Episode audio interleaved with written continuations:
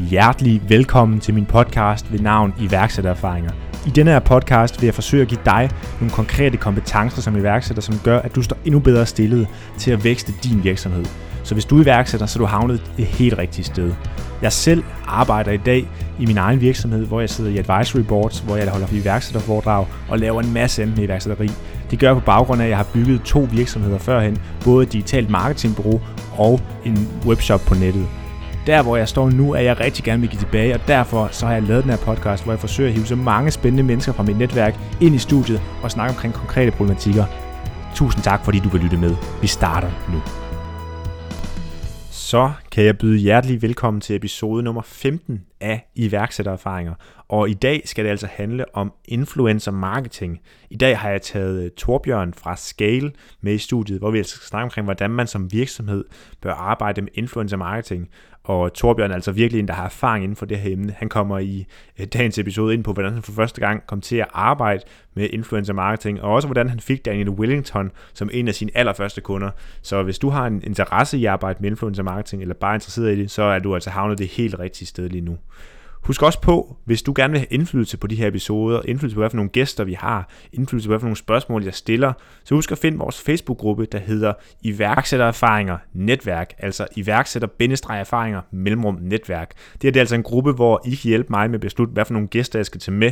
I kan også hjælpe med at belyse nogle udfordringer, som I har, som jeg kan lave en episode om, og så bruger vi altså også det her, den her gruppe til bare at hjælpe hinanden med konkrete udfordringer derinde. Jeg skal ikke sige så meget mere. Nu glæder jeg mig bare til at give Torbjørn ord, så vi kan komme i gang med at snakke om influencer marketing. Vi ses på den anden side. Velkommen til, Torbjørn. Tusind tak, Kasper. Og øh, først og fremmest uh, tusind tak, fordi du vil medvirke her i podcasten. Vi, øh, vi, vi kender jo hinanden lidt og har mødtes et par gange egentlig, både i, i, i Jylland og i København og nogle forskellige steder. Men kunne du tænke dig lige at starte med at fortælle lytterne omkring, hvem du er og hvad du har lavet sådan i din karriere indtil videre? Jo, helt klart. Og øh, først og fremmest så vil jeg lige sige tak for at så kunne være med i podcasten selv, og så har jeg jo lyttet til, ja, til alle episoder, jeg nu har været, og jeg er stor fan af det, så jeg er glad for at selv få lov at bidrage. Jo, tak. Øhm, kort om mig, så jeg hedder Torbjørn, og øh, jeg er pt. Bosiddende i, øh, på Sjælland, og kommer oprindeligt fra Randers af. Øh, flyttede herover i starten af januar to tusind og atten øh, for min virksomheds skyld. Jeg har været selvstændig siden at øh, jeg var puha, jeg var seksten år gammel øh, tilbage i to tusind og tretten, hvor at jeg startede min øh, første webshop. Øh, min trackline hedder nogenlunde, at jeg startede i to tusind og tretten, hvor at øh, jeg drev en webshop, der hed din krop punktum com. Efterfølgende så solgte vi den virksomhed, og så overgik jeg til at drifte noget, der hed WaterSpeakers, øh, også webshop baseret.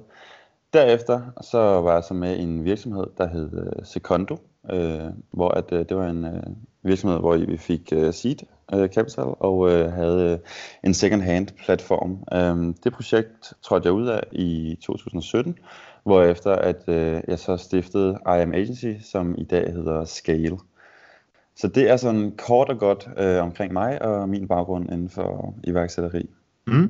Kan du tænke lige kort sådan at fortælle, hvad, hvad det egentlig er, I sidder og laver i Scale i dag? Altså nu har du været inde i webshop-markedet i, lang, i lang tid, men hvordan får man ligesom øjnene op for den her nye forretningsmulighed og, og starter lige præcis det?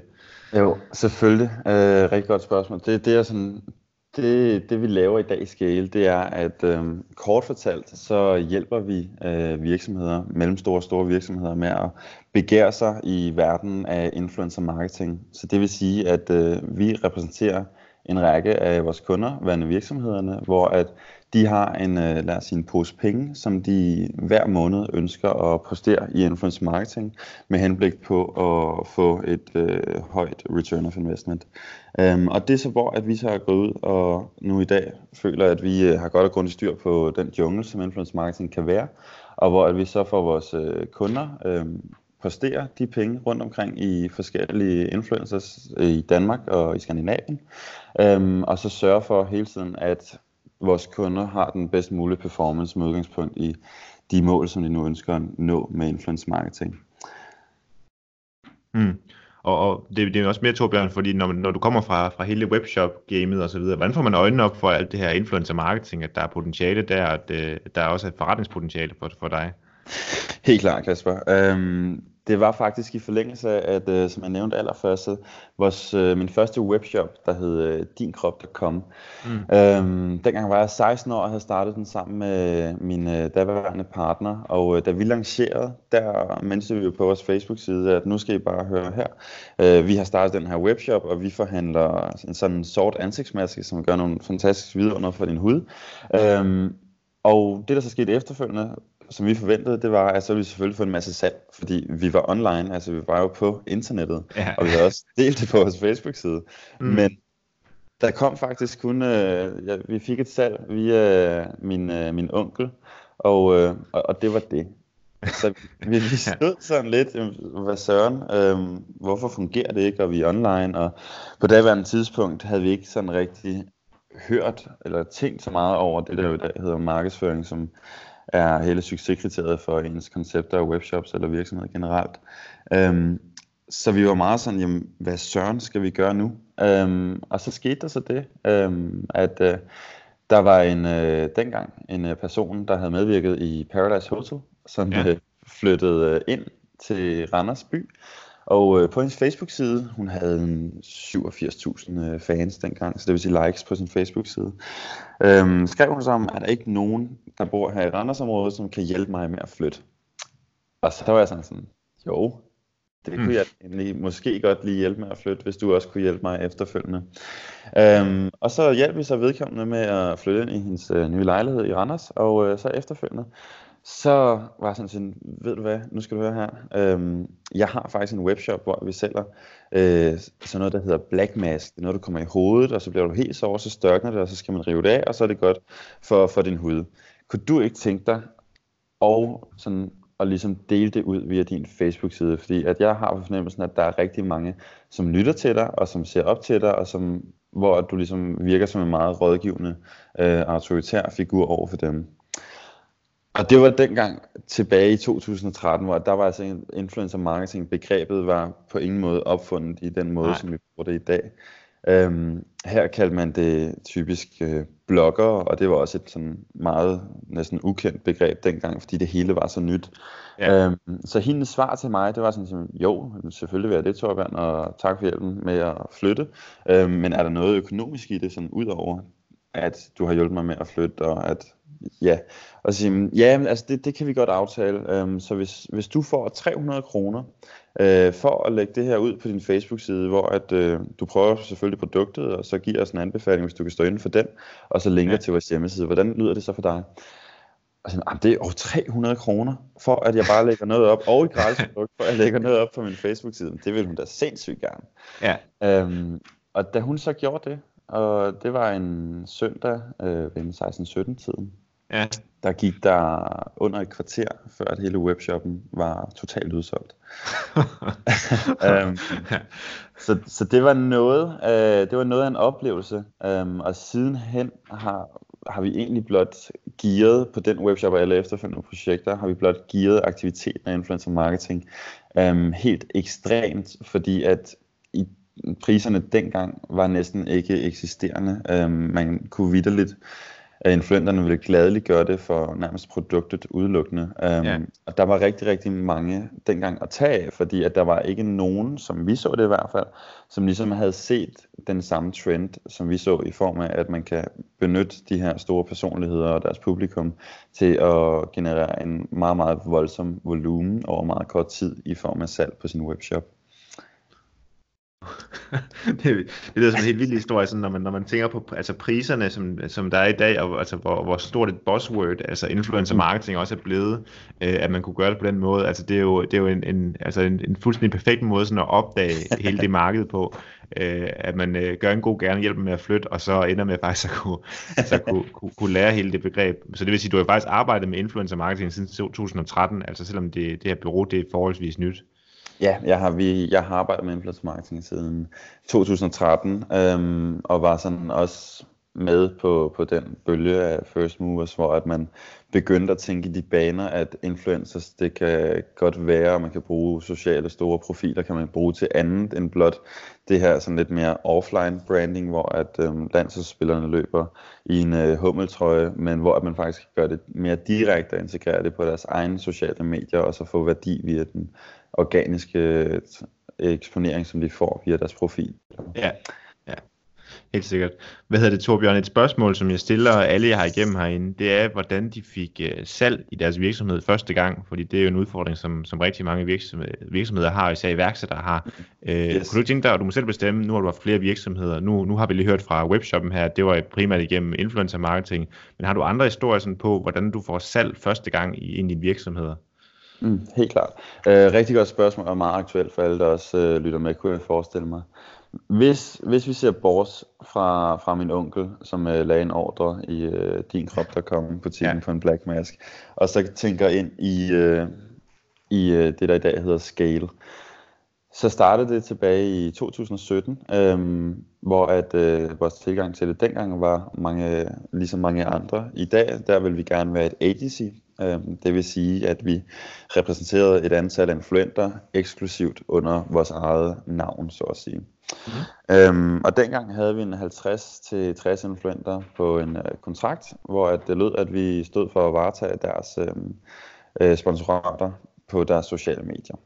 Så det vil sige, at hvis der var nogen, der kontaktede dem, så skulle de igennem os, så at sige, hvor vi så ville etablere et samarbejde med den pågældende virksomhed. Og øhm, dengang, hvor at, øh, vi fik de her halvtreds til tres influenter ind på mm. eksklusiv kontrakt, der var vi så smarte, så at sige. Det, jeg synes i hvert fald selv, det var rigtig smart, at vi oprettede en unik e-mail til øh, hver enkelt influent. Og den her unikke e-mail, den øh, fik vi så influenterne til at sætte i deres biografi på Instagram, hvor at der så stod foran, at hvis man ville kontakte dem i forhold til sponsorater eller samarbejde, så skulle man så skrive til den her e-mail. Mm. Um, så det vil sige, at vi havde jo faktisk, fordi her var markedet begyndt at, at være en mere modnet, end uh, hvis vi talte tilbage i to tusind og tretten. Her var det faktisk, det var rigtig, rigtig hot, og det var meget inde at tage det ind i influencer marketing. Så der var rigtig mange, der sådan blot løb ind på Instagram, og så bare begyndte at finde influenter med mange følgere. Um, og så skrev man jo typisk til dem via en e-mail, hvis det var det, der stod. Og så det vil så faktisk sige, at vi havde tres øh, forholdsvis store profiler med forholdsvis mange følgere, hvor ja. At virksomhederne selv skrev ind til da de pågældende e-mails, der stod i deres biografi. Og så fik vi så faktisk alle vores øh, kunder øh, via inbound. Så det vil ja. Sige, at vi var aldrig ude og lave et opsøgende salg i starten, fordi at vi fik så, så stor efterspørgsel øh, via de her e-mails, som vi havde sat i influenternes øh, bio.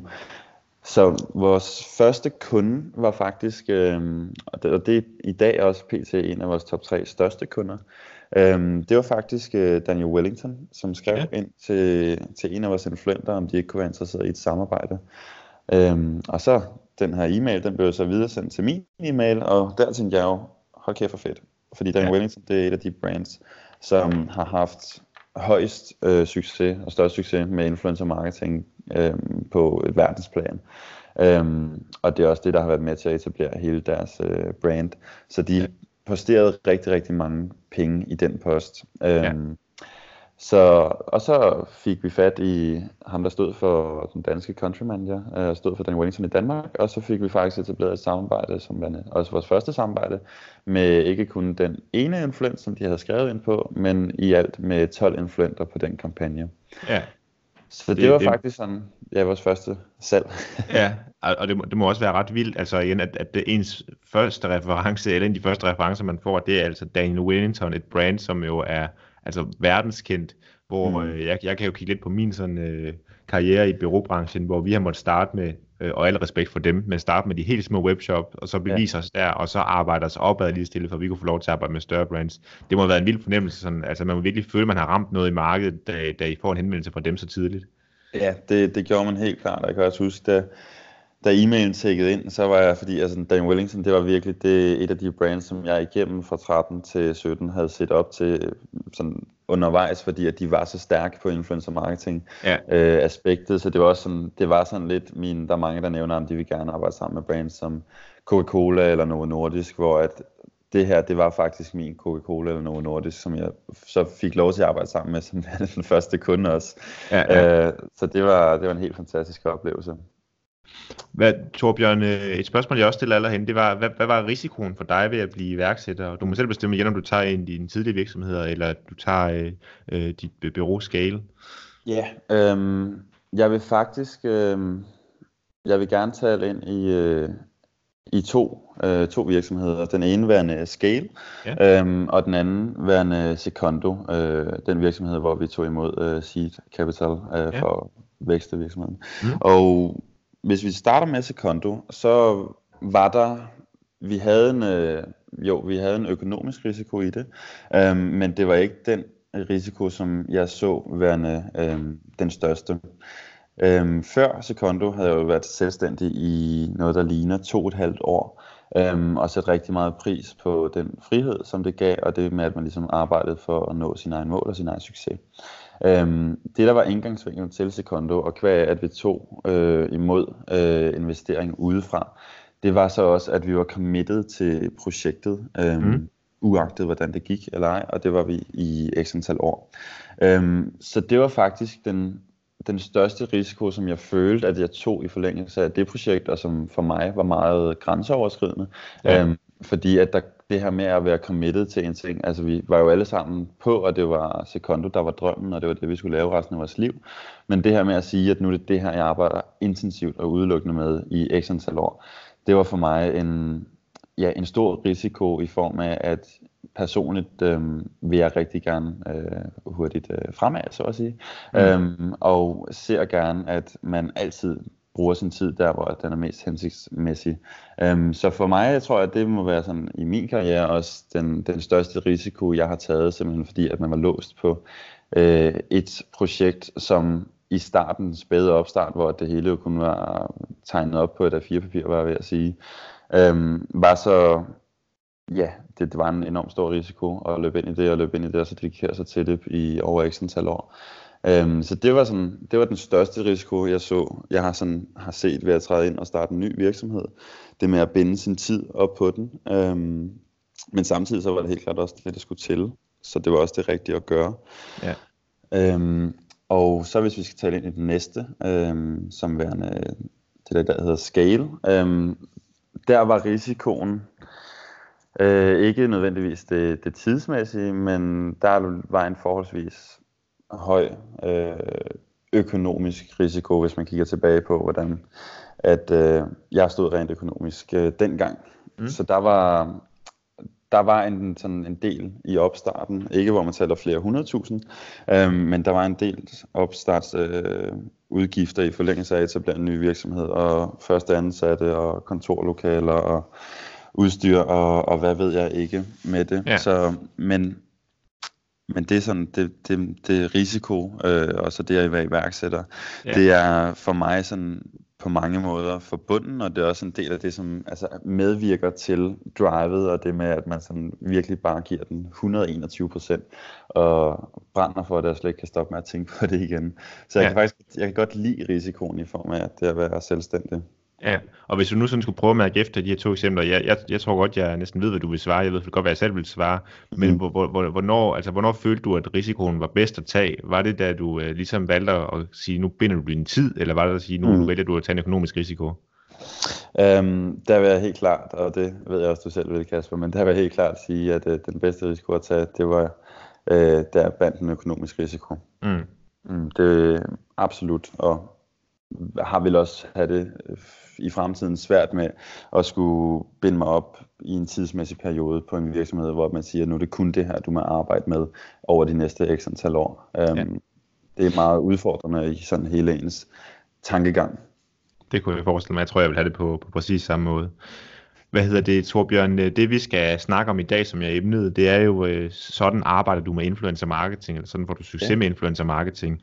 Og det synes jeg, vi skal begynde at dykke lidt ned i nu. Og sådan til, til ligesom at få, få kridtet banen op, så er de første spørgsmål, der er jo egentlig bare, kan du give et godt eksempel på, hvad er det egentlig influencer marketing, det er, eller bare sådan en god beskrivelse mm. af det? Helt klart, øh, det kan jeg sagtens. Øh, det som influencer marketing er set øh, fra toppen af og ned, så at sige, det er, øh, det ligger lidt i ordet også, det er personer, som øh, man et, som virksomhed etablerer et samarbejde med for at styrke det pågældende virksomheds enten brand, øh, salg, øh, kendskabsgrad osv.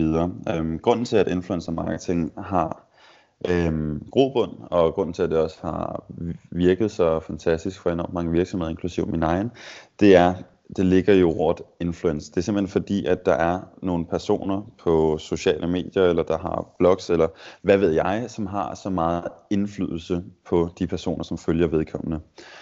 Øhm, så influencer marketing, det, det er et helt fantastisk redskab for rigtig, rigtig mange virksomheder, som ønsker og at nå ud til øh, nye øh, målgrupper og nye segmenter via en øh, anden persons indflydelse, så hvor at man simpelthen nyder godt af den, øh, det bånd, som influenter har mellem deres øh, følgere og dem selv, og lige, ja. ligesom øh, spiser ind og læner sig op af det brand, som influenterne har.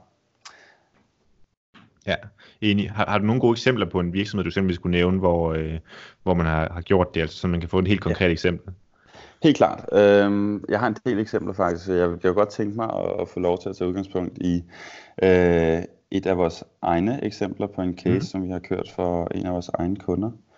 Øhm, det er en kunde, som hedder MyPosture. Øhm, de sælger holdningskorrigerende t-shirts og trøjer. Mm. Så det vil sige, det er et produkt, hvor at, øh, du benytter det for at få en øh, bedre holdning, øh, færre problemer med øh, rygsmerte og generelt bedre velvære øh, og, ja, i løbet af dagen. Yeah. Øhm, MyPosture kom til os, og de havde lidt den udfordring, at de følte, at de havde, så at sige, makset alle kanaler ud. De følte ikke, de kunne få mere ud af tv, de følte ikke, de kunne få mere ud af Facebook, Google, radio. De havde ligesom nået et cap på, hvor mange penge de kan få lov til at spænde mm-hmm. på deres øh, kanaler. Så det var derfor, at influencer for market, marketing for dem var super interessant at kigge ind i, fordi det var ligesom en øh, ny kanal, de kunne få lov at gå ned af. Um, så de kom til os og øh, sagde, Torbjørn, vi øh, har en ting for øje, og det er konverteringer i form af salg. Så jeg vil gerne have, at du bygger en kampagne til os, hvor at vi skaber så mange konverteringer med en forholdsvis høj volumen, for at så lave en købspris, altså hvor meget man betaler per kunde i forretningen, som overhovedet ja. muligt. Øhm, og til det, der lavede vi så et øh, oplæg, hvor at vi havde i alt, det var ti influenter, øh, som vi tog med ind på kampagnen, fandt øh, de ti influenter i Danmark, som vi mente var det bedste match til kunden, øh, både i form af, at deres målgrupper skulle være nogenlunde ens, men der skulle også være et match i forhold til historien med, hvorfor er det ligesom, at den pågældende influent har valgt at etablere et samarbejde med MyPosture. Um, så her fandt vi ti, hvor at nogle af dem de døde med dårlig holdning generelt, og andre havde hovedpine på baggrund af dårlig holdning, og der var nogen, der havde decideret rygproblemer. Mm. Um, og så etablerede vi så det samarbejde med dem, og der strakte øh, de posts, som influenterne udgav på deres Instagram, var det i det her tilfælde, det strakte sig over to uger, hvor at, øh, der var i alt øh, ti posts, og der var i alt tyve stories øh, ja. fra alle influenter samlet.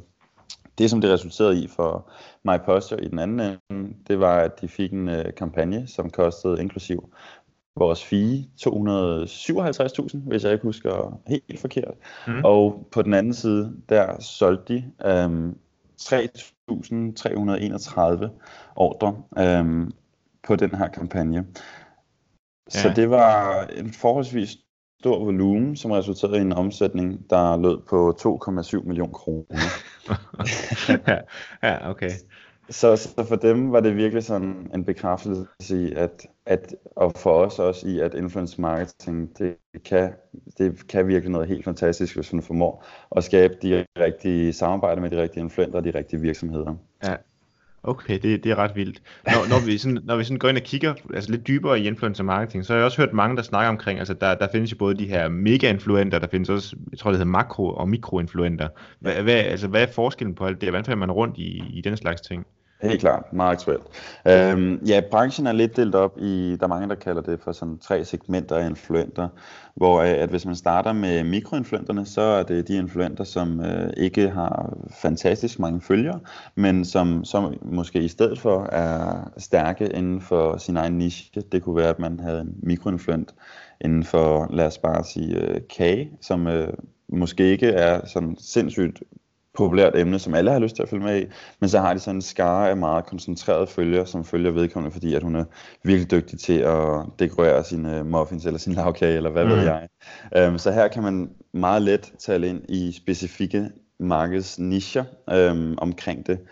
Ydermere, så mikroinfluencer er et fantastisk værktøj til at ramme personer um, lidt sådan mere lokalt. Øhm, fordi man ser ofte, at mikroinfluenter øhm, har en stor repræsentation i specifikke geografiske områder. Ja. Og øh, så er det også et fantastisk værktøj til at producere content. Mm. Det der er med øh, makroinfluenter og megainfluenter, og igen hvis vi skal lægge mikro i en, i en kasse mål på følgere, som der er rigtig mange, der godt kan lide, så vil jeg tale ind i, at det er alt fra en jamen, simpelthen fem hundrede følgere og så op til en ti tusind. Ja. Øhm, hvis man så skal tale ind i det, der hedder mega og makroinfluenter, så vil det så ligge mega i et stræk fra ti til femogtredive tusind øh, følgere, og maxi-influenter i et stræk fra så femogtredive tusind og så op, eller undskyld, maxi øh, fra femogtredive tusind og op efter. Ja. Øhm, det, der dog, det, der er ret sjovt, det er, at hvis man løber til udlandet, for eksempel U S A, så en mikroinfluent derover, det vil være tre til fem hundrede tusind følgere, ah, okay. øh, og en maxi-influent på den anden side af fem millioner. Ja. Så, så der er lidt en øh, forskel på det plan, kan man sige. Ja. Okay, og, og, altså, og hvad er sådan, altså, hvor, hvornår skal man bruge hvem? Altså, er det altid en god idé at bruge øh, mikro eller makro? Eller, ikke? Altså, hvad, hvad er det, sådan, der er forskellen på den, når man skal køre kampagne?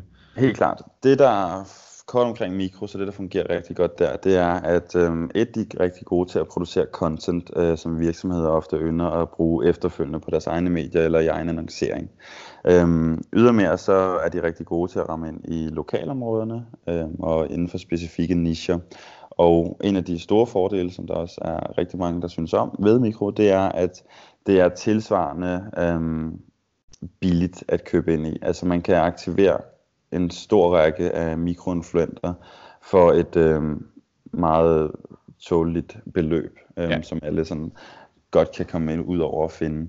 Øh, hvis man tæller ind i mega og makro, så vil jeg sige, at det er det, som man begynder at anvende, når at du enten har en, det kan sagtens være en øh, fysisk butik, men så kræver det så, at du har en kæde, øh, hvor du er repræsenteret i størstedelen af det pågældende land, som man bevæger sig indenfor.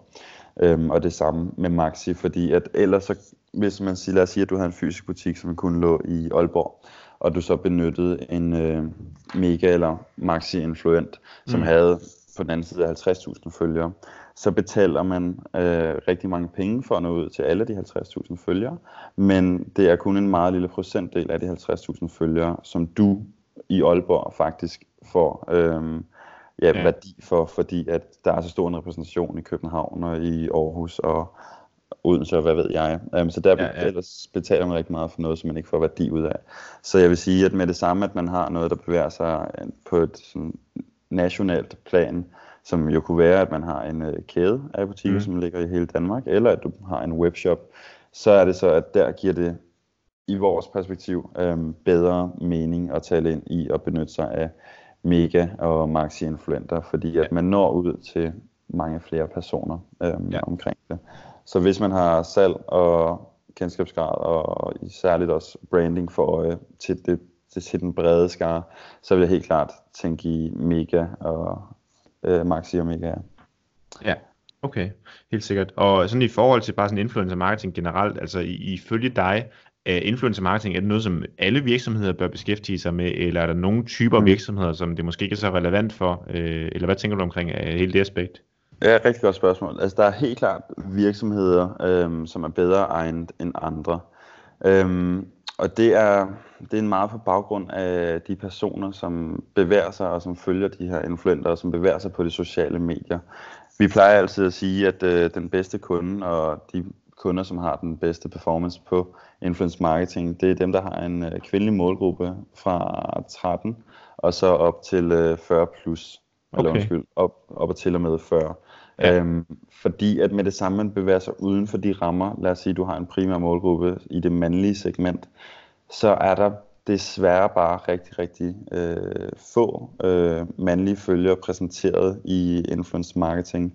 Generelt så ser vi et split, der hedder firs tyve på dem, der følger influenter, hvor de firs procent, det er altså, man må bare erkende, at det er kvinder, som følger med i det, hvor de så resterende tyve procent så er mænd. Så generelt så vil man okay. gerne lægge sig inden for ja, tretten til fyrre i det kvindelige segment.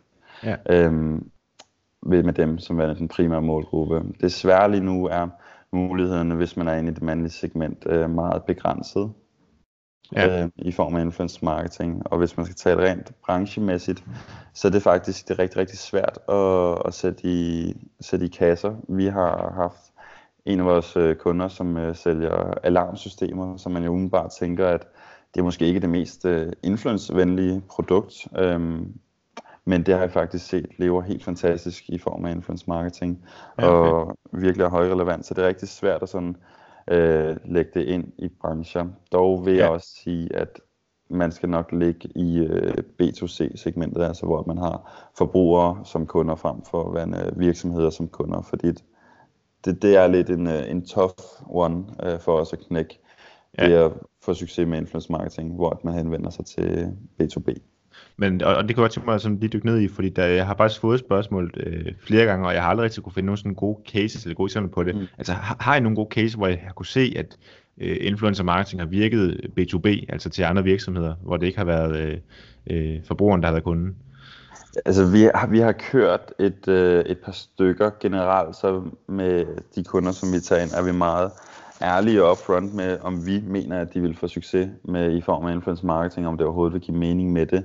Øhm, og vi har taget to ind, hvor at det ene, det var sådan, det var et øh, produkt eller en ydelse, som henvendte sig sådan til det meget, til, til faktisk en del. Det var, altså, det var til alle, der bare blot havde et C V R-nummer, øh, en regnskabsydelse, hvor at man så gik ud, og så vi, øh, vi tog så en meget stor influent øh, og viderekommunikerede det budskab, som den pågældende virksomhed, der har solgt den her regnskabsydelse, øhm, havde, fordi at det var et, en case, hvor at vi mente, at der er nok øhm, i Danmark, som er selvstændige, øhm, til at vi mener, at vi kan ramme nok personer i den her influence målgruppe, ja, okay. for at det bliver en god investering for virksomheden. Øhm, omvendt, hvis du kom og sagde til mig, at øhm, du... Øh, Du sælger sten til, til virksomheder, ja. øh, som, så omdanner de her sten til fliser og mursten, eller hvad ved jeg. Ja, så vil ja. jeg så sige, at den, den, er, den vil være lidt hård knæk i form af influence marketing B to B, ja. fordi der simpelthen ikke er en stor nok repræsentation af dine kunder, som er på influence marketing. ja, ja, okay, på den måde. Øh, Torbjørn, hvis, øh, hvis jeg nu sad som, som, øh, som virksomhed eller sad som person, og jeg gerne vil i gang med at arbejde med influencer marketing, så, så en ting er jo, at man kan begynde at, at kontakte øh, enten dig eller andre bureauer, som, som ligesom laver det her som ydelse, men kan man på nogen måde sådan selv gå i gang med at arbejde med influencer marketing? Ja, ja, absolut. Rigtig godt spørgsmål. Øh, også noget, som vi bliver stillet rigtig ofte, hvordan det ligesom er, at man kommer i gang med, med den rejse og det, som influencer marketing kan. Øhm, en mulighed er selvfølgelig, at øh, man tager den nemme vej, bare ved at sige. Øhm, man kontakter mm. nogen, som allerede er eksperter inden for feltet, som kunne være os eller andre agencies, øhm, og så lad dem køre kampagnen for dig. Hvis man det er, at man gerne selv vil have hænderne ned i det og arbejde med influencer marketing og blive klogere på, hvad det er, der fungerer, og hvordan den øh, disciplin ligesom ser ud. Øhm, Så de første tanker, man skal, for at gøre det meget konkret og meget håndgribeligt, så de første tanker, man skal gøre, så det er, hvem er det, man gerne vil henvende sig til? Og ja. hvem, er sådan, hvem er mit audiens? Hvem er mine kunder? Hvordan ser deres data og demografier ud? Altså, hvor gamle er de? Hvilken kønsfordeling har det? Hvorfra kommer de i landet? Øhm, og når du så har det, og du så har fundet ud af, jamen lad os sige, at øhm, du, øh, lad os sige, du har en øh, webshop, hvor du sælger hundemad for eksempel, mm. øh, øh, hundefoder, øh, og så går du så ind, og så har du så lavet den her analyse, og så finder du så ud af, okay, det, det er faktisk øh, kvinder i aldersgruppen femogtyve til fyrre, som øh, er dem, jeg virkelig gerne vil have ud, og så finde en stor repræsentation hos ved influenterne. Så først så bliver du rigtig klog på dataene i din egen forretning, og hvad det er, du skal kigge efter på influenterfronten. Ja. Øhm, Derefter så går du så ind og finder ud af, jamen, hvilke typer af influenter er det, jeg godt kunne tænke mig at arbejde sammen med. Øhm, og lad os sige, at du så finder ud af, hvilken type øh, influent det er, du gerne vil arbejde sammen med. Øhm, så skal du så foretage det, der hedder, øh, vi kalder det inde med os, det er at scrape influent-markedet. Ja. Øhm, og det, det, det, som det vil sige, det er, at du går simpelthen ud, og så finder du øh, de første femogtyve influenter, som du kunne se dig selv arbejde sammen med.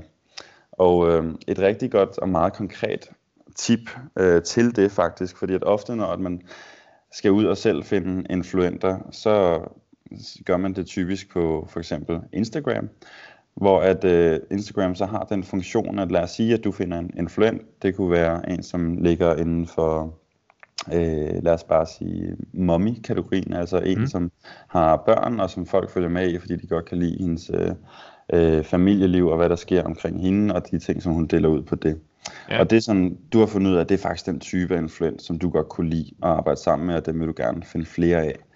Så hvis man går ind på den pågældende influens profil øh, inde på Instagram, så vil der være en lille pil øh, ude i øh, højre side, hvor at man så kan trykke ned på den pil, og så mm. får man faktisk Instagrams egen forslag til flere øh, ah, typer okay. i det her tilfælde influenter, som så er baseret ud fra den influens, som du er inde på. Ja. Og det er faktisk en rigtig god måde at lave det, som vi kalder en, en scraping af influenter på, hvor ja, man så går ja, ja. ind og så lister alle de her influenter. Og øh, efter det, så next step, det vil så være, at man så går i dialog med dem. Så nu skal man så skrive til influenterne og forsøge at etablere det her samarbejde med, øh, med influenterne. Ja. Og der er simpelthen ikke andet at gøre end at sige, altså, hvordan kontakter man de her influenter? Der skal man bare, altså, be bold, og du skal bare spray and pray, kort sagt. øh, okay. Fordi, at du, lad os sige, du har en liste med femogtyve influenter, og du skriver måske en e-mail til dem, så vil man meget hurtigt opleve, at øh, returs, procenten af retursvar er ikke fantastisk høj. Øh, så hvorfor at man skal ud og så kommunikere med en, øh, en god del for at få de samarbejder hjem, som man gerne vil. Øhm, her skal man ikke være bleg for også at skrive en kommentar på deres øh, Instagram-profil eller sende dem en direkte D M på Instagram. Det er ikke fordi, at influenterne ikke vil svare, men det er simpelthen fordi, at de får så mange henvendelser, at det godt kan være svært at penetrere det filter, der ligger. Så der gælder det blot om at være vedholden og øh, følge op og følge op og følge op. Yeah. Øhm, og så kommer det så til, at nu skal man så etablere samarbejdet. Og det første, jeg vil sige, at man skal gøre der, det er, at man skal... Simpelthen, man skal få influentens demografier. Øhm, og det vil sige, at de har inde på deres for eksempel Instagram eller blog, har de adgang til at se, hvor gammel og hvilket køn, og hvor kommer de personer fra, som følger mig. Og dem skal man have, dem skal man have sendt til sig selv øh, i form af screenshots eller øh, udtræk fra deres Instagram-profil, for at du ligesom kan finde ud af, om det her det kunne være et match øh, for dig på de demografiske basis, på ja. det demografiske basis, fordi at hvis influenten repræsenterer en helt anden aldersgruppe og en helt anden køn, end hvad man har som kunder, og det er der, hvor jeg ser sådan, de fleste virksomheders fejl, at de køber ofte ind i en influent på baggrund af, af om de godt kan lide vedkommende. Synes, kan jeg godt lide den her influent, og har hun de samme værdier, som jeg ser virksomheden have? Og det er også noget, man skal tænke over, men ofte så har de slet ikke kigget ind i dataene og ser, om de faktisk kommer ud til den målgruppe, som jo er alfa og omega, som de faktisk ønsker at henvende sig til. Ja. Så derfor er det rigtig vigtigt at få indsigt i de data, som influenterne har på deres følgere. Og øh, jamen derfra så er det jo så blot at gå i gang med at etablere samarbejdet og afvikle en pris med influenten. Det vil der i de ofte tilfælde også være et økonomisk honorar. Og øh, så være rigtig skarp og dygtig til at tale med influenten omkring, hvordan at det budskab eller det produkt eller content, man har, som de, man gerne vil have ud til at leve via de sociale medier, hvordan hun ligesom skal videregive øh, det, og hvordan storyline og historien skal være omkring det. Helt sikkert. Og når man, når man så begynder igen at komme i gang med de her samarbejder, man har dialog med influenten og så videre, og man så skal begynde at måle på alle de her aktiviteter, vi har sat i gang i, i forhold til influencer marketing, har det været en succes eller fiasko? Altså, hvordan kan vi måle på det? Kan vi gøre noget her? Helt klart. Og øh, det er der, hvor, at, øh, det er der, hvor at, øh, influencer marketing er en smule anderledes, end hvad man typisk ser. Fordi at målepunkterne, synes vi, fordi at vi er meget datadrevet end os, men målepunkterne på influencer marketing er desværre i dag øhm, en kende begrænset. Øhm, der er forskellige muligheder, som Instagram selv har af målepunkter. Øhm, det er, kunne være alt fra for eksempel reach, altså hvor mange unikke personer har set det opslag, som den givne influent har slået ud på sin Instagram. Øhm, du kan også se eksponeringerne i det, øhm, hvor mange der har været inde og se det, og hvor mange der har set det flere gange. Og så kan du selvfølgelig også måle på antal interaktioner, altså likes og kommentarer, som det pågældende opslag har fået. I Instagram Stories er man begrænset til nogenlunde de samme parametre.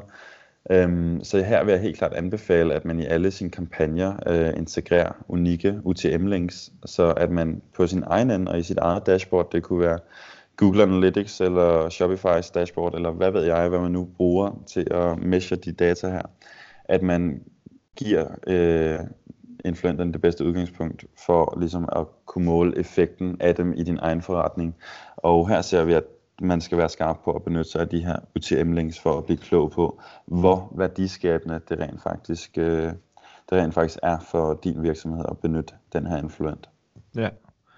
Vildt godt. Vi har faktisk været igennem sådan, øh, hele sådan, øh, hvad man siger, opsætningen til, hvordan vi, øh, vi skal gå i gang med influencer marketing. Så det vil sige, at lytterne derude har næsten fået hele opskriften på, hvordan øh, de selv kan gå i gang. Øh, så det, de kan jo både kontakte dig, men de kan jo næsten også bare gå direkte i gang. Øh, det er jo en, en, en, en fed måde at gøre det på, synes jeg, det her.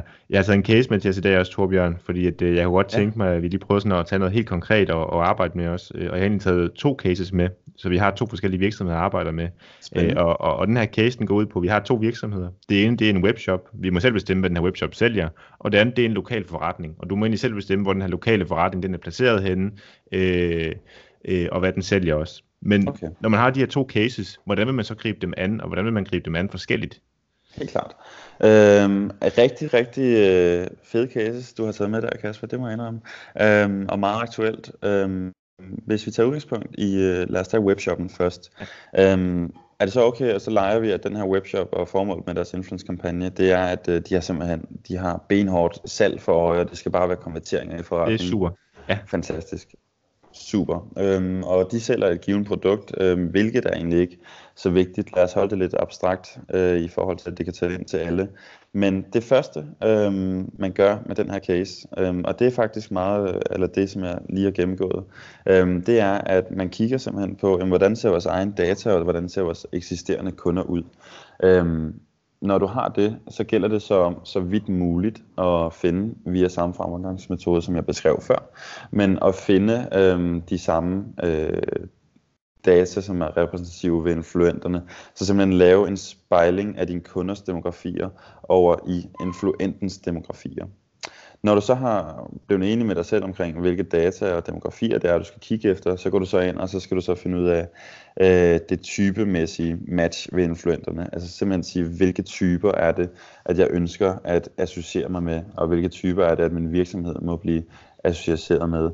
Øhm, og når du så også er blevet enig med dig selv omkring det, så er det så, at du går ind, og så vælger du øhm, dine specifikke influenter og kontakter dem og får etableret et samarbejde, hvor at, øh, du taler ind i, at øh, nu skal I høre her, den her kampagne, det er med fokus på, at vi skal sælge flere af den og den produktlinje, så derfor så er det rigtig vigtigt, at du er dygtig til at italesætte, hvad den nye produktlinje, som vi lancerer på den her webshop, øh, kan, og hvad fordelen er, og hvorfor at du også selv har valgt og arbejde sammen med den pågældende virksomhed, som har lanceret den her nye produktlinje. Øhm, så vi kører en øh, klassisk opbygning, der hedder, at influenterne først øh, præsenterer øh, deres personlige vinkel til samarbejdet, mm.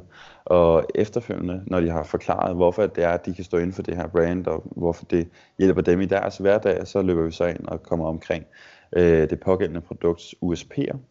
Så hvad er det, at man skal fremhæve ved det her produkt, for at det virker særlig attraktivt for følgende at købe? Øhm, og det sidste, så kører vi i det, der hedder en call to action. Så det er simpelthen, hvor at man øh, spiller på en eller anden form for, øh, man kan kalde det sense of urgency, eller at der er en fordel i at tage action lige nu, ud fra den her influent, som måske har givet dig en unik mulighed for at få ti procent rabat på det her produkt, men det har du altså kun, hvis du swiper op i min Instagram story lige nu. Um, ja. så, så der er det sådan meget overordnet, at man først danner sådan en tanke omkring, hvilke influenter, mål på demografi er det, vi kan arbejde sammen med. Derefter finde ud af det typemæssige match, hvilke mm. influenter er det, mål på type, vi kan arbejde sammen med. Og når du så har etableret forbindelsen og har en øh, åben kommunikationsvej til de pågældende influenter, så går dialogen så ind på at finde ud af, hvordan producerer vi nu den bedste storyline med dig, hvor at jeg får formidlet mine værdier og mit budskab og mine produkter, samtidig med at det spiller rigtig godt ind i øh, dit univers som værende influent. Og det er her, hvor man skal være rigtig dygtig til at trække på influenten, fordi at de kender om noget øhm, deres følgere og deres eget brand og identitet bedre, end hvad vi gør. Så, og når man så har kørt den her case med webshoppen, som øh, har salg for øje, og man har kørt de første fem til ti influenter igennem, så er det så, at øh, man tæller ind i, øh, hvad er det så, der har virket? Hvilke influenter har performet bedst? Er det dem, der har haft en øh, høj repræsentation i femogtredive plus, eller lav repræsentation i, øh, i samme segment? Og er det, hvis vi har lige har sagt det her, og haft det her fokus ved den her influent, hvor de skulle virkelig bare have fokus på, at det var simpelthen markeds billigste øh, produkt inden for den genre, eller hvad er det ligesom, der fungerede? Og så tager man det, lidt ligesom man, øh, hvis man kender Facebook, og man så A og B splittester øh, forskellige budskaber til forskellige målgrupper, så tager man så de demografier og det budskab, som har performet bedst, og så giver du dem simpelthen bare fuld skrue. Så skalerer du bare op i form af antallet af influenter, øh, og øh, ja, og bare derudad, så at sige. Ja, ja, ja. Og, altså, og hvad, hvad er sådan de, de markante forskelle fra webshoppen til den lokale virksomhed? Hvad er sådan de markante forskelle, man skal tage højde for, når man måske henvender sig lokalt i stedet for i øh, den her case? Netop. Hvis man er ude i at sige, som vi også har med den anden case, en lokal virksomhed. Lad os tage udgangspunkt i, at øh, den her lokale virksomhed, den ligger i øh, København. Mm. De markante forskelle der, og det som man virkelig grundigt skal overveje, det er igen at... Nu må folk ikke blive trætte af mig, men man skal virkelig kigge ind i dataene. Ja. Øhm, for hvis du har en forretning, som udelukkende er repræsenteret i København, øhm, som også vil være et af, en af de bedste byer i Danmark at være repræsenteret i, men så kan du altså godt regne med, at hvis du kigger på en influent, som har plus halvtreds tusind følgere, at så vil, du, så vil influenten have en repræsentation, som måske i København vil være, hvor at femten procent af følgerne er fra København, men de resterende femogfirs procent, de kommer formentlig øh, fra de andre store byer og fra ydre København og rundt omkring, hvor at der simpelthen er så stor en distance øh, ja. fra deres placering geografisk til, hvor din virksomhed er placeret, til du ikke får værdi af det. Øhm, og derfor er det rigtig vigtigt at kigge ind i den her geografiske fordeling, hvis at du har en lokal virksomhed, Øhm, med udgangspunkt i, lad os bare sige, at deres konvertering, det skal være fysisk trafik for øje. Så det er rigtig, rigtig vigtigt at kigge ind i den geografiske placering på øh, de influenter, som du vælger at arbejde sammen med. Øhm, så her vil udgangspunktet øh, igen for mig øh, være det samme med, at man finder ud af, jamen, hvilke typer af influenter er det, man vil arbejde sammen med. Og så findes der forskellige... Øh, tools og software, øhm, som man kan benytte sig af til ligesom at finde de her influenter, øhm, som har en høj repræsentation i dit geografiske område. Ja, okay. Det er også muligt, at du kan gå ud, og så kan du selv finde øhm, en influent, som du umiddelbart tænker har en øh, høj repræsentation i København, og så kan du gøre det samme trick, Øhm, hvor du så går ud og så trykker på den pil nedad, hvor du så får Instagram til at foreslå dig flere lignende influenter. Ja. Øhm, men ellers er det faktisk den, øh, den samme go-to-market-strategi, ja. øh, med at man scraper, og så får dataene, og så finder de gode matches. Ja. Så man kan sige, altså det, det, det, det, det lyder som, at altså, influencer marketing, så når man hører det første gang, så lyder det jo meget simpelt, at man, man ligesom enten øh, giver et produkt, eller betaler nogen for at promovere ens øh, varer, men, men alligevel så er det meget tankevækkende og imponerende at høre, altså hvor, hvor datadrevet man egentlig bør gå til værks, øh, og hvor, hvor datadrevet man kan gå til værks i det her felt. Øh, mm. Det synes jeg er, er enormt inspirerende. Øh, når man så begynder at arbejde med, med influencer marketing, Torbjørn, øh, kan det så på nogen måde sådan understøtte nogle af vores eksisterende marketingaktiviteter, hvis vi nu siger, at de her to virksomheder allerede kører noget øh, annoncering på Facebook eller Google eller avisannoncer eller andre ting? Helt klart. Øh, også et øh, meget relevant spørgsmål. Og også noget, hvor at vi virkelig, igen efter at vi begyndte at lave vores egne øh, rapporteringsrapporter og virkelig kigge ind i de her ting, fordi det var, fandt vi ud af, at det var så værdiskabende øh, for andre virksomheder, eller undskyld, for deres andre online kanaler. Øhm, så begyndte vi faktisk at kigge sådan meget ind i nogle konkrete cases, som vi gerne vil have mulighed for at repræsentere til vores øh, kunder, fordi at det er virkelig øh, sigende, hvor meget at, at performe, hvor meget det kan øge de andre kanalers performance, øhm, og årsagen er egentlig meget simpel. Lad os sige, at du har en, øh, som vi faktisk havde sidste øh, i to tusind og atten omkring januar, hvor vi fik en virksomhed ind som kunde, som øh, solgte øh, måltidskasser. Øhm, mm. De var lige gået fra at øh, sælge øh, færdigretter på glas øh, til så at langt gå over i noget helt andet, som så var måltidskasser, øh, ja. vegansk baserede måltidskasser faktisk. Mm. Øhm, hvor at der var ikke nogen, dengang var der ikke nogen, der kendte øh, til konceptet. De kendte ikke til den nye produktlinje, som de havde lanceret. De kendte, det var meget få, som også kendte virksomheden bagved. Yeah. Så de havde en rigtig stor udfordring, øh, for eksempel deres Facebook-annoncering, hvor at kvæg at der var så lav kendskab til det, så var det rigtig svært for dem at slå igennem med deres annoncer øh, til den brede annoncering og snævre annoncering, fordi at der var ikke nogen, der havde en, øh, der var ikke nogen, der havde en relation til, til virksomheden. Der var ikke nogen, der havde en relation til det produkt, som de var ude og prøve at pushe ud. Øhm, og her så vi faktisk, en, et, da de så implementerede influence marketing som en fast del af deres marketingsmix, og som de jo stadig gør i dag, øhm, så vi et kæmpe stort shift på, på deres performance i forhold til Facebook-delen især.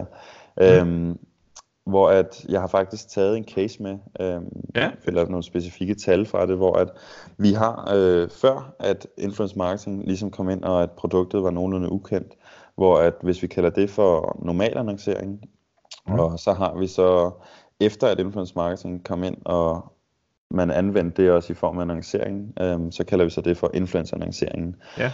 Hvor at hvis vi siger, at den normale øh, annoncering øh, og måler det på indeks, så har den haft, lad os sige, budgettet har været indeks hundrede, øh, og konverteringerne har også været til indeks hundrede, og C P A'en, altså prisen per konvertering, også på indeks hundrede. Ja.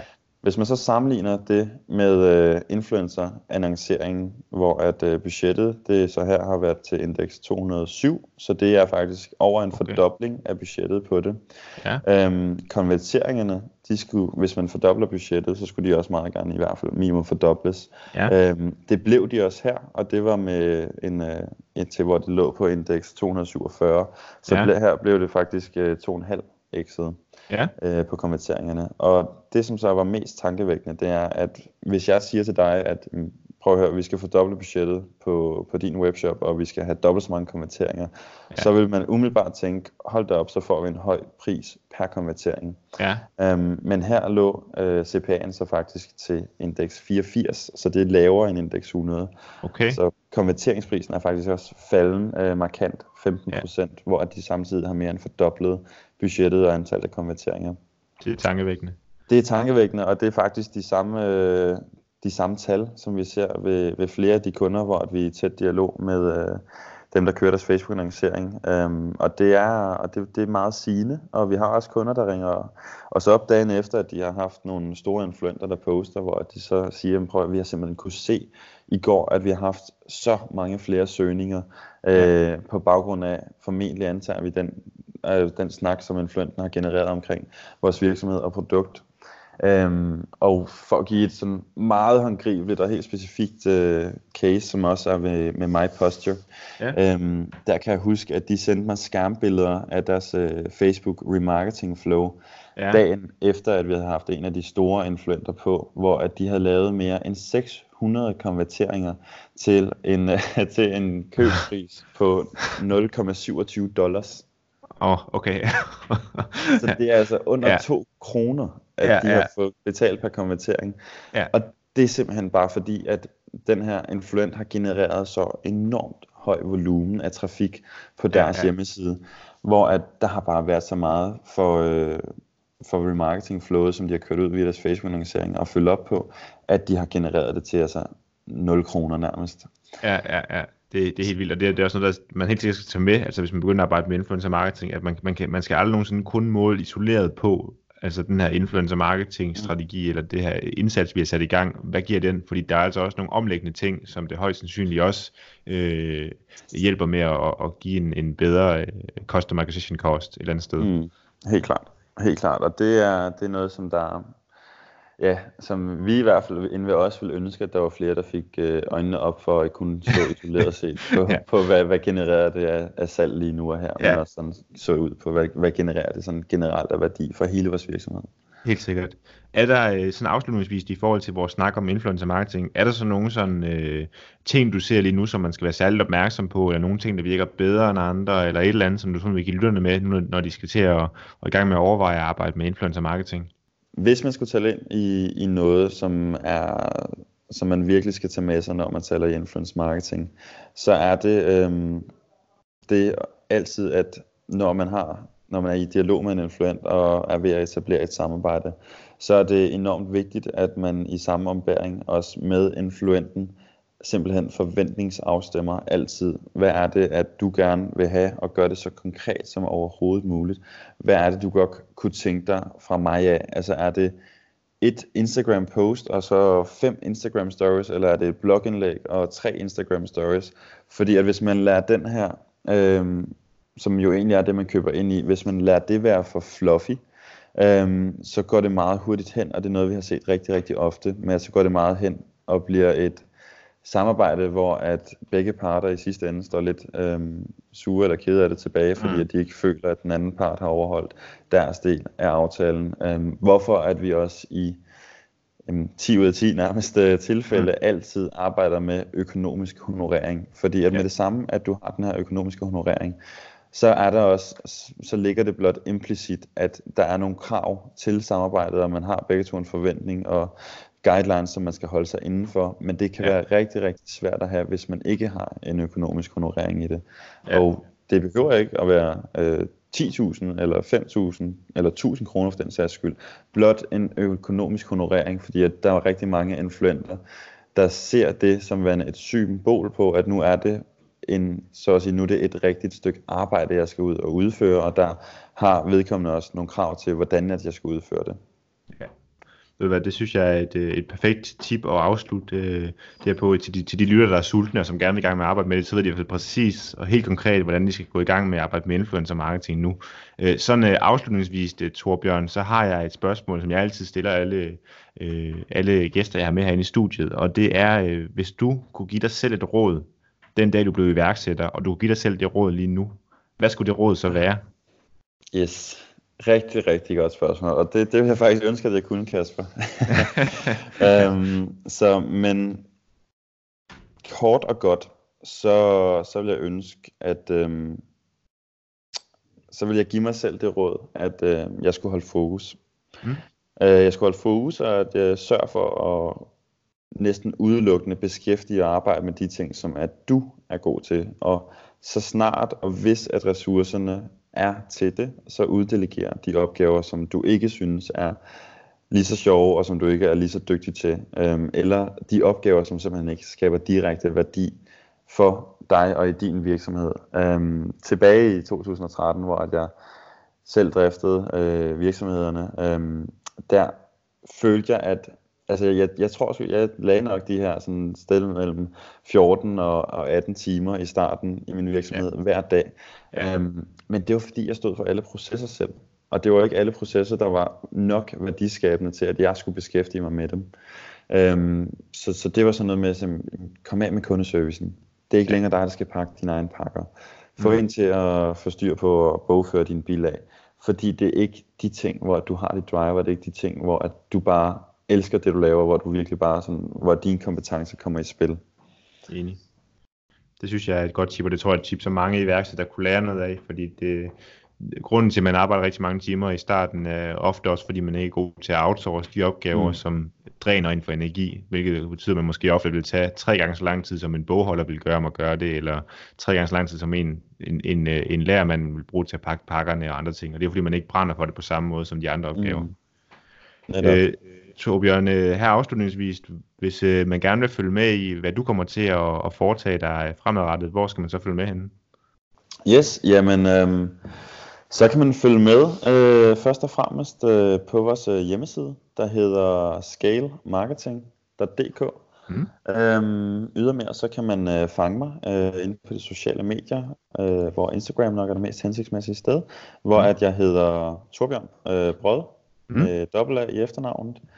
Og ellers så altid fang mig på LinkedIn, øh, endelig connect og smid mig en besked, hvis du har nogle opfølgende spørgsmål, eller godt kunne tænke dig at vende mulighederne for at arbejde noget mere med influence marketing, så connect derinde. Øhm, og hvis det er til, til dem, der ikke er så meget til LinkedIn, Instagram og lignende, jamen, så kan man også fange mig på e-mail, hvor at min e-mail den er t b snabel-a scale marketing punktum d k. Yes. Og jeg sørger selvfølgelig for lige show notes og linke til alle de her steder, hvor man kan følge med og kontakte dig. Og ellers, Torbjørn, så vil jeg bare sige, at det har været en fornøjelse i dag. Jeg vil sige tusind tak, fordi du har blevet medvirket i min podcast. Selvfølgelig. Tusind tak for muligheden, Kasper. Og det var altså afrundingen på endnu en episode af iværksættererfaringer, altså her episode nummer femten.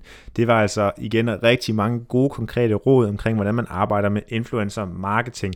Og jeg er sikker på, at hvis du sidder som iværksætter eller sidder som en person, der gerne vil i gang med at arbejde med det, så har du nærmest opskriften leveret lige her til, hvordan du gør det.